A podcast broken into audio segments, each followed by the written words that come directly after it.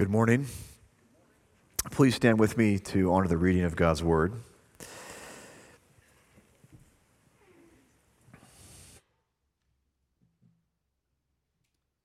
Matthew 5, verses 27 through 30. You have heard that it was said, You shall not commit adultery. But I say to you that everyone who looks at a woman with lustful intent has already committed adultery with her in his heart.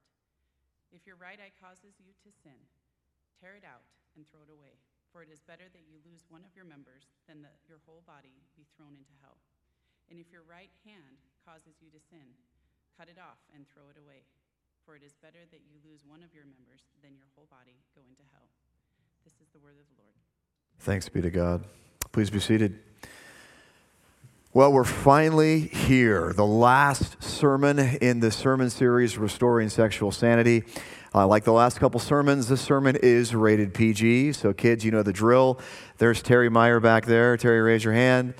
Uh, kids under the age of roughly 12 or 13, uh, you can join Terry for a fun, age appropriate activity. Let's pray once again. Father, thank you for your incredible goodness and kindness to us. Lord, thank you for giving us so many reasons to sing this morning. Father, we pray that as the Word of God is explained this morning, that you would send your Spirit to give each one of us the gift of understanding. Lord, guard our hearts and our minds in Christ Jesus as the Word of God is preached. Lord, help each one of us to take these words very seriously and soberly. And we pray all these things in Jesus' mighty name. Amen. A UVA professor writes these sobering words Porn is a $90 billion a year worldwide industry. In 2006, porn revenues in America were over $13 billion. That is more money than Americans spend on professional football, basketball, and baseball combined. America's pastime is no longer baseball. America's pastime is porn. In 2006, twice as much money was spent in America on porn than the revenues of CBS, ABC, and NBC combined. A 2003 survey reported that 47% of Christians, Christians admit that pornography is a major problem in their homes. Another survey found that 50% of self-identified Christian men and 20% of Christian women are addicted to porn. A 2002 study by London School of Economics found 9 out of 10 children between the ages of 8 and 16 have viewed internet pornography porn is ubiquitous. It is everywhere. Furthermore, porn is incredibly destructive. It destroys marriages and careers, childhoods, trust, relationships, intimacy with God, and any semblance of sexual satisfaction. It is never, ever, ever, ever satisfied. Now, in a room this size, I know that some of you this morning are enslaved to porn. And you want to quit looking at porn in the worst way but you don't know how. You constantly feel ashamed, defeated, and condemned. Porn seems to define who you are, which raises the question Is there hope for those enslaved to porn? Is there hope? Is there power for change? And the answer is a resounding yes. And that brings us to these wonderful words of Christ. In Matthew 5 27 to 30, the Sermon on the Mount, Jesus specifically addresses what's behind porn, and that is the issue of lust. And if these verses are properly applied, one can live porn free. It is possible. It's possible to live porn free. Isn't that good news? To help us understand these verses. We're going to look at three headings this morning uh, committing lust, combating lust, and then condemning lust. So, first is committing lust. Look with me again at Matthew 5 27 to 28. Jesus says, You have heard that it was said, You shall not commit adultery. Now, he's quoting here from uh, Exodus 20 and Deuteronomy 5. This is the seventh commandment, one of the big ten. He's saying it's wrong to commit adultery. Now, at this point, his audience is probably thinking, well, that's great. I'm off the hook. I've never committed adultery. I'm doing pretty well. But then he goes on to say, as the new Moses, but I say to you that everyone who looks at a woman with lustful intent has already committed adultery with her in his heart. Christ is saying he's not only concerned about outward activity, committing adultery, he's also concerned about the inward activity of the heart. And he's saying here that anyone who has lusted after another person is guilty of adultery. And adultery under the Old Testament uh, is a crime worthy of stoning. This is a big deal in the Old Testament. Now, in the Greek, lustful intent literally reads, uh, for the purpose of lusting for her. In other words, if you have looked at someone else lustfully, you've committed adultery in your heart. Uh, one scholar says this about this phrase, lustful intent the look is not casual, but persistent. The desire not involuntary or momentary, but cherished. It's not sinful to notice a beautiful person as he or she walks by, but it is sinful to take that second glance or to stare to, gratis- to gratify one's sensual imagination. Porn magnifies this temptation to lust a thousandfold. One commits adultery every time they look at porn, which means that every time you look at porn, you are basically separating yourself from God. And that one sin uh, is worthy of eternal condemnation. Don't forget that. God is holy and righteous and perfect, and just one sin, one violation of the Ten Commandments, is worthy of separating you from God for all eternity. This is a big deal. Now, here's the scary thing there was virtually no porn when Christ uttered these words 2,000 years ago. He's simply saying that looking at someone else with lustful intent is adultery. So even if you don't have a porn problem, you may still have a significant adultery problem. Porn just makes the problem a whole lot worse. With that in mind, why is porn so wrong? Why is it so sinful to look at pornography? What's the big deal, Dave? Well, one scholar argues that when you look at porn, you are committing several sins simultaneously. For instance, you're committing the sin of idolatry, finding joy in something that God forbids, not God Himself. You're also committing the sin of adultery, which I just mentioned. You're committing the sin of deceit. Porn users often hide their sin from others. You commit the sin of theft. You are stealing pleasure that belongs to someone else's spouse. You commit the sin of greed. You are greedily grasping at something that is not yours. You also commit the sin of covetousness and jealousy because you want something that doesn't belong to you. You commit the sin of sloth. You are not redeeming the time when you're looking at pornography. You also commit the sin of sexual assault. Well, how? Consider the words of one scholar. He makes this point. A person who drives a getaway car for a band of bank robbers will rightly be charged with murder for anyone who is killed because of that crime.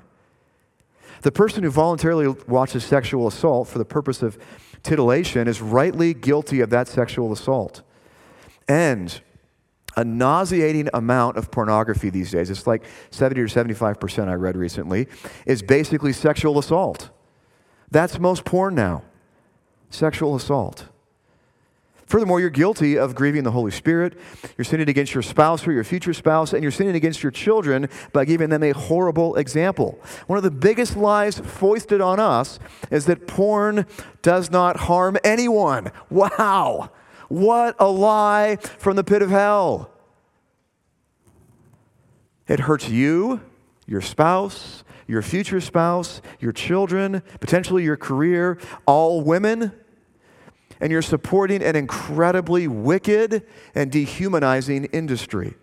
According to the excellent book Closing the Window by uh, Tim Chester, it's a very, very sobering book on this issue of pornography. He argues that the vast majority of female porn stars are drug addicts. because there's so much guilt and shame that they take drum, uh, drugs to numb their conscience. And many of them end up taking their lives. And he gives story after story in that book of porn stars that took their own lives because of the guilt and the shame. Porn dehumanizes women. On the other hand, God's plan for sexuality, as I mentioned many times in this series, is wonderful. Sex was God's idea. And as I've argued many times, the people that have the best sex are conservative evangelicals that follow God's plan for heterosexual marriage, monogamy for life. All the data indicates that they're the most sexually satisfied people, not those who are hooked on porn. Well, if we know porn is wrong, why do we look at it? Why, why do we give in to sexual lust? Because often we're trying to escape from something. We want a refuge from the hardships of life. We want pleasure. Giving into, into lust may provide pleasure for a few fleeting seconds. Then it ruins your life. Lust abides by the law of diminishing returns. Proverbs 27:20 says this, Sheol and Abaddon are never satisfied, and never satisfied are the eyes of man. Porn never satisfies lust. It only inflames lust for more and more perversity. People often go from lingerie catalogs to pornographic images to porn videos to strip clubs to prostitution to pedophilia to orgies to rape and worse. Because lust is never, ever satisfied. Maybe you're thinking, but I'm different, I can control it. No, you're not. That, that's Satan lying to you. Porn's in control, you're not.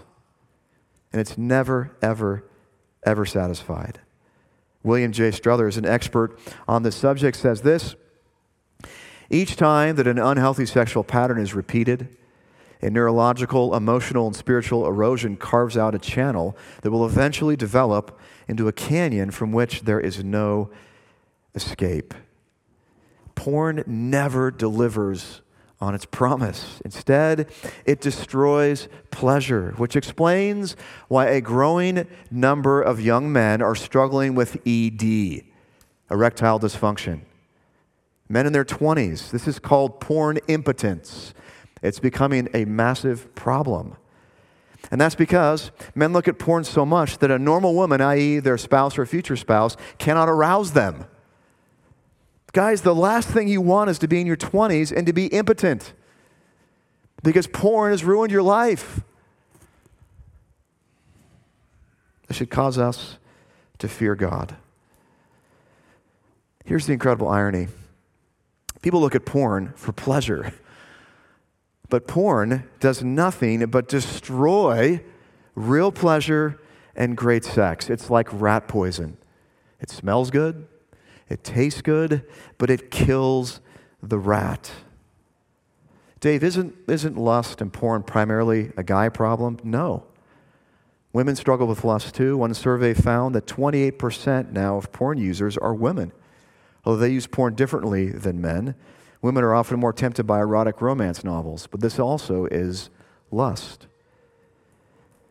I, again, I don't want us to think lust and then think that porn's the only application. Jesus says that anyone, any man or woman who looks at someone with lustful intent has committed adultery in his heart. Guys who don't look at porn are often more tempted to take that second glance at the lady who walks by in the yoga pants because they're not jaded by all the fake females on porn. So even if you're not a porn addict, you could still be an adulterer based on the words of Christ. Now, all this is bad news. Is there any hope for us? Yes. And that brings us to the next point. So, first, committing lust. Second is combating lust. There is a way to combat lust. And Jesus clearly lays that out for us, and it's a radical way, but it is a way. Matthew 5 29 to 30. Jesus utters these disturbing words If your right eye causes you to sin, tear it out and throw it away. For it is better that you lose one of your members than that your whole body be thrown into hell.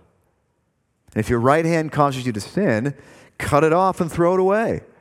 For it is better that you lose one of your members than that your whole body go into hell. Well, how do we combat the sin of lust, which leads to adultery? We take radical action. Jesus says, if your eye causes you to sin, grab a knife and gouge it out. If your hand causes you to sin, grab a knife or a saw and cut it off. I almost labeled this talk Chainsaw Sanctification. That's what Christ is clearly saying we are called to take radical action in our fight against lust. What does this look like? Andrew Ralston was hiking in the desert about 15 years ago, all by himself, miles away from civilization.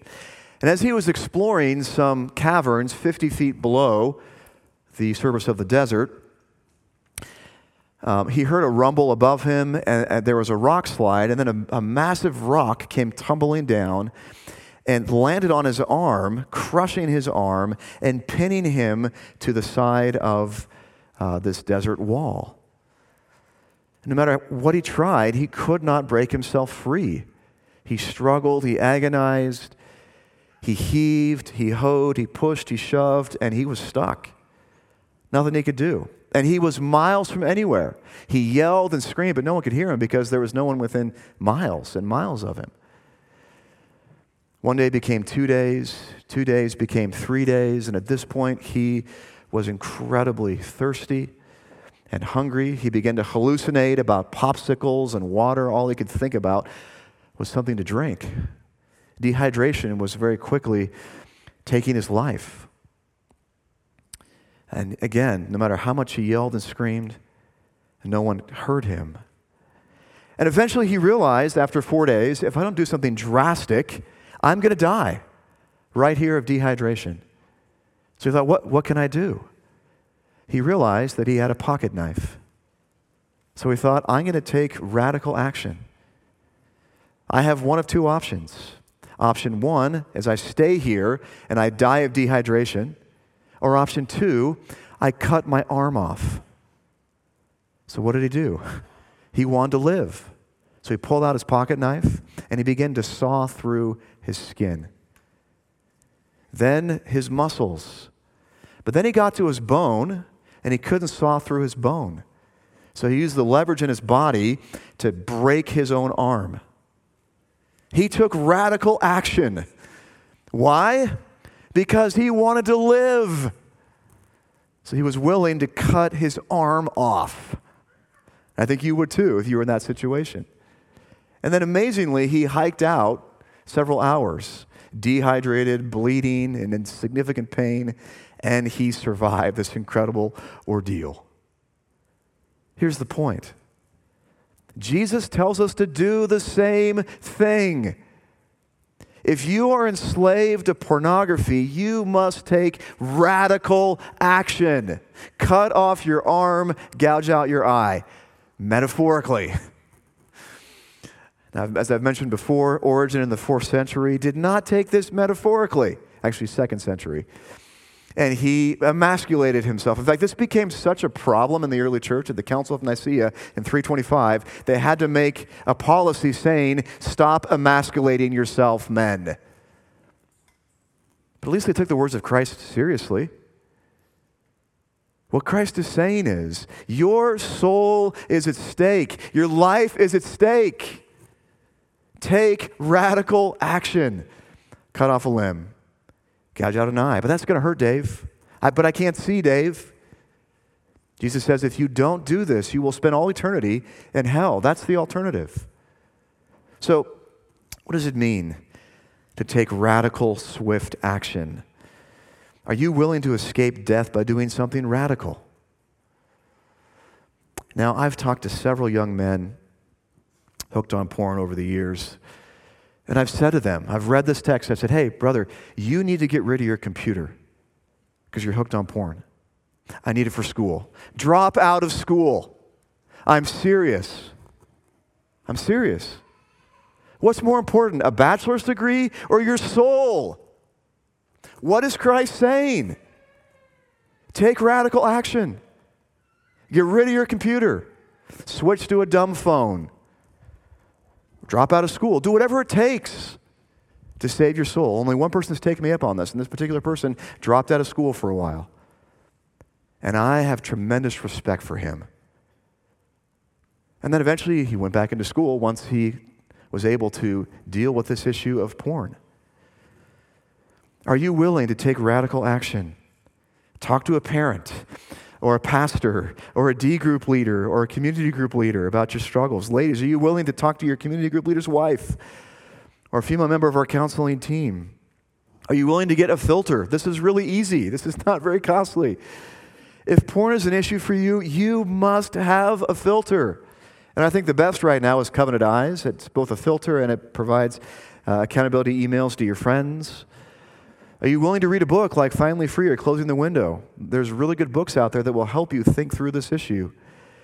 Are you willing to install VidAngel? Now, I often talk about this because I love VidAngel. VidAngel is a software system that takes out all the garbage of the movies that you want to watch. There is no reason for you ever, Christian, to watch sex or see skin in any movie. Ever. But Dave, I want to watch the movie. You can with VidAngel. I'm not getting paid for this, I, I, I promise. I should be. It's a fantastic, it's $7 a month. Can you put a price on sexual purity? $8 a month, maybe. It's fantastic. Do something radical. Spend $8 a month. That's radical, I guess, for some of you. Dads, are you willing to take control of your kids' phones? I highly recommend iPhones because there's tremendous parental controls on the iPhone that you parents can control. And you can take away all the junk off of your kids' phones. And dads, do not be naive. There are so many parents, this boggles my mind, that allow their kids unfiltered access to the internet. And I'm thinking, you are an idiot, parent. But my, my kid is really godly. 15 year old boy? You're basically saying, here, child, crack addict, here's a phone, and there's free crack on this phone whenever you want it. And your child's going to say no to that? P- Dads, it's your responsibility to control your kids' phones. And, and if you think that they have the self control, I don't know what planet you live on. You, you are being incredibly foolish and naive. But it's going to offend my kids. Who cares? There's souls at stake. The average porn user is 17 years old. Dads, take control. Take charge. Be proactive. Are you willing to get rid of Netflix or Amazon Prime or YouTube if that's how you're accessing porn? And by the way, most people access porn nowadays on YouTube. That's the primary way people access porn. Dads, are you willing to install filters on your routers and I highly recommend the Gryphon router. It's the best filter to put on a router. I think it's like 300 bucks. But can you put a price tag on your soul or your children's souls? Are you willing to get rid of your credit card and put your wife in charge of all your money, thus destroying your ability to buy porn at the store or online? I know a guy who did this. He could not quit looking at porn. So eventually he gave his wife his credit cards, his wallet, his cash. I can't handle this. You control the money. He's taking the words of Christ seriously. He's taking radical action. Are you willing to consistently rehearse the cost of being enslaved to porn? It's important for us to remind ourselves what this looks like to be enslaved to porn. You must remind yourself that porn does horrible things. It literally rewires your brain and destroys your ability to have a normal relationship with a real member of the opposite sex. Porn objectifies women. Porn destroys your sex life. Porn may lead to the embarrassment and shame of church discipline. That's happened here at GCF, by the way. If someone doesn't stop looking at porn, church discipline is a wonderful, God glorifying solution. And guys, the last thing you want is for the whole church to find out that you're a porn addict. That is meant to put the fear of God into all of us, and it should. I'll never forget the day when that came up about 12 years ago at GCF when we brought to step three and we told the whole church that there was a particular person in our church who was hooked on porn. And after months and months and months of counseling, he wouldn't stop looking at porn. So we told the church, Matthew 18, 15 to 20. And that was an incredibly sobering Sunday. You and I should fear God. Porn also destroys careers, sends people to jail, and it never, ever satisfies. It gets more and more perverse. Women, are you willing to dress modestly for the sake of your brothers? It's good to dress stylishly, but sinful to dress seductively. What seduces most men? I'll tell you. Really tight pants low cut tops, tight shirts, and shirts that reveal the midsection. But this is what everyone wears, Dave. You're called to live differently. You are a child of the risen King and a daughter of God. Now, whenever I bring up modesty, people just freak out. Legalism, legalism. The Apostle Paul clearly had a perspective on modesty because he says women are supposed to dress modestly. So there is a standard. And I'm just telling you what seduces most men. So think carefully. Well, Dave, they shouldn't be looking at me. Well, I don't know what to say to that, but I've heard that before. It's their fault that they're lusting. Y- yes, it is. But it's your fault for dressing immodestly. All you can do is control yourself. And you can't control the way that you dress. And men should, control what they look at. Are you willing also to practice contentment? Thank God every day for the way He's made your spouse. Contentment is the opposite of lust. Husbands, if your wife is 5'4, 150, then you should be into 5'4, 150. If your wife is 6'1, 230, then you should be into 6'1, 230. That's who God has given you. And wives, if your husband is 6'3, 280, you should be into 6'3, 280. That's who God has given you. Contentment is a wonderful antidote to lust. Most importantly, we must exercise a radical dependence on Christ. Jesus utters these words in John 15, 5 to 7. I am the vine, you are the branches. Whoever abides in me and I in him, he it is that bears much fruit. For apart from me, you can do nothing. Nothing. If anyone does not abide in me, he is thrown away like a branch and withers. And the branches are gathered, thrown into the fire, and burned. If you abide in me and my words abide in you, ask whatever you wish, it will be done for you. Christ is saying that as we daily abide in him, through scripture reading and prayer, he gives us supernatural access to his power. I have yet to meet someone who is hooked on porn, who is simultaneously spending every day reading his or her Bible and praying. Jesus says that when, when we abide in him, ask whatever you wish, and it will be done for us. He says if we don't abide in him, we can't do anything anything. What happens to those who don't take radical action to combat lust? Well, this brings us to the last point. First, committing lust. Second, combating lust. And third, condemning lust. What happens to lustful people? to those who refuse to combat lust? Well, Jesus says that they're condemned to hell forever. Back to our text, Matthew 5 29. If your right eye causes you to sin, tear it out and throw it away. For it is better that you lose one of your members than that your whole body be thrown into hell. And if your right hand causes you to sin, cut it off and throw it away. For it is better that you lose one of your members than that your whole body go into hell. Jesus Christ is clearly saying if you and I do not get a grip on lust, we will go to hell for all eternity. I wholeheartedly believe in once saved, always saved. But if someone is genuinely saved, they will make progress in godliness.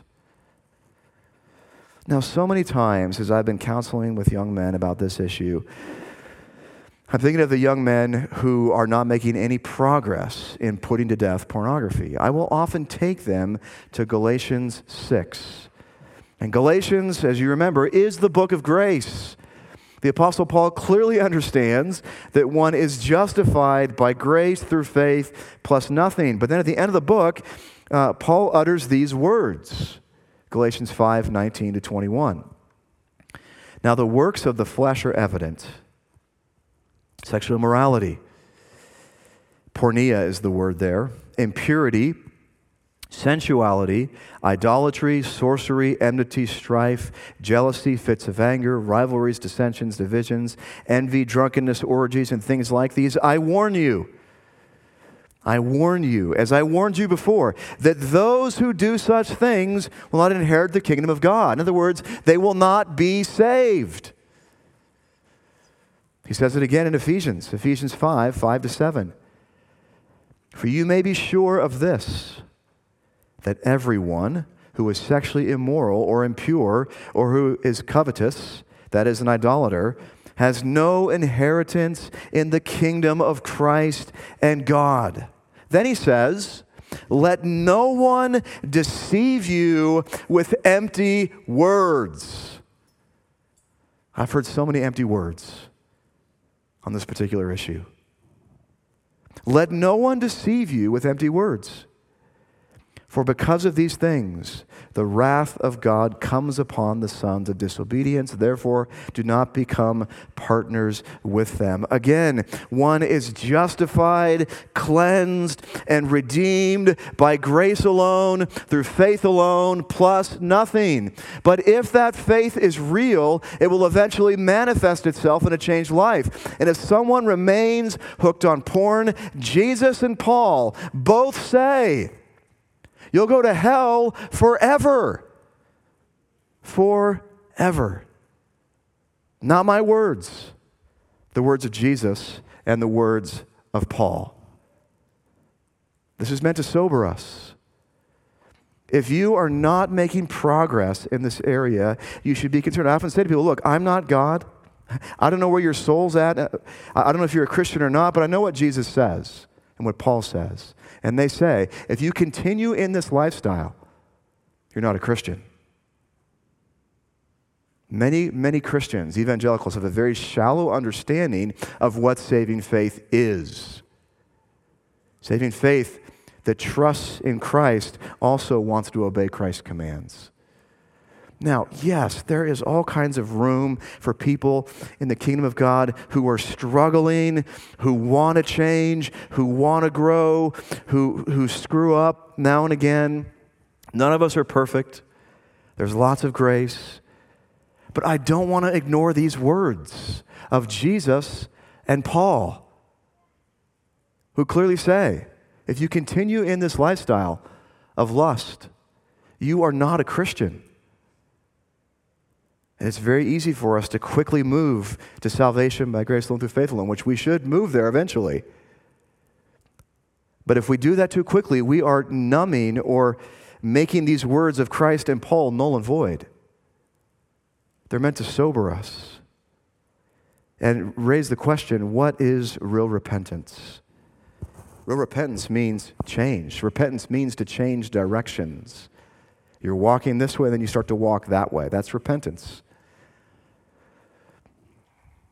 You must not dabble with lust. You can't handle it. No one can. Ted Bundy thought that he could. One author writes this sobering story about Ted Bundy. Former Seattleite and graduate of UW, Ted Bundy, became one of the nation's most notorious and feared serial killers for beating, raping, and then murdering at least 30 women. Shortly before he was executed, Bundy was interviewed by Christian leader James Dobson. Shockingly, Bundy admitted that he possessed none of the normal triggers for such sinful behavior. As he was raised in a loving Christian home with five siblings and did not experience any sexual abuse growing up, rather, he confessed in clear detail how, as a young boy, he began, as most boys do, viewing common pornography which grew into increasingly harder and more deviant forms of pornography that eventually led to his acting out his evil fantasies. Sadly, many of us think, well, that could never ever be me. I would never ever murder women. Lust is never, ever, ever satisfied. And with the proliferation of porn, I think we're going to see more and more Ted Bundys, sadly. Lust unchecked leads to pain and misery in this life and the life to come. But there is good news. And the good news is Jesus. Jesus died for us. The penalty for adultery in the Old Testament, as I already mentioned, is death. All of us this morning are adulterers. All of us have taken lustful glances when we shouldn't have. But fortunately, Jesus died in the place of adulterers. He died for people like me and you. So the penalty for all of our sins was taken care of at the cross when Jesus suffered and died for us. All the guilt and all the shame of all of our sins was removed. And furthermore, when he died for us, the power of sin was broken decisively in us which means that when you are tempted, if you're a Christian, you don't have to give in. God has given you everything you need to say no. He's broken the power of sin in you, Romans chapter 6, verses 1 to 13, and He's filled you with His Spirit. Jesus died for us. Furthermore, Jesus lived for us. Jesus never once had a lustful thought. And he was constantly surrounded by women. Think about John 4, the woman at the well, who had five husbands. Or Luke 7, when the sinful woman comes and anoints his head with perfume. Or the band of women that were always with him. He didn't live in a monastery, he lived a normal life, yet he never once lusted. He never ever gave in to the sin of lust. He was never an adulterer. He was perfect. And as a result, that perfect, spotless righteousness can be credited to your account. Your righteousness comes from outside of you.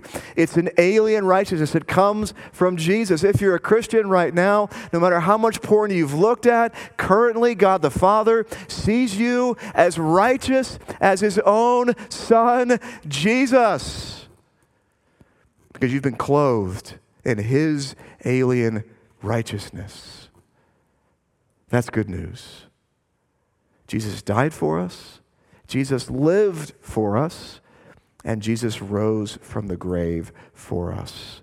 And as a result, He's filled us with the Spirit, and we have access to that same resurrection power. My friends, again, you do not have to give in to lust. The power of sin's been broken in you, you've been filled by the Holy Spirit. There's resurrection power inside of you, and Jesus Christ is motivating you by his grace. And he's put you in a community of fellow sinners that want to help you grow in godliness. You and I have everything we need, everything we need forgiveness and power to overcome the sin of lust. This whole world seems enslaved to lust because they pretty much are. But Christians don't have to be. You don't have to be enslaved to lust. Christ has given you everything you need to kill the sin of lust. But you must be willing to take radical Matthew 5 27 to 30 action.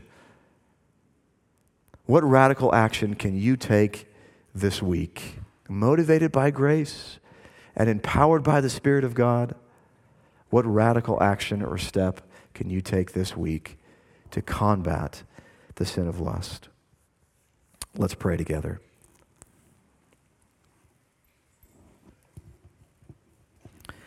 Father, we thank you that you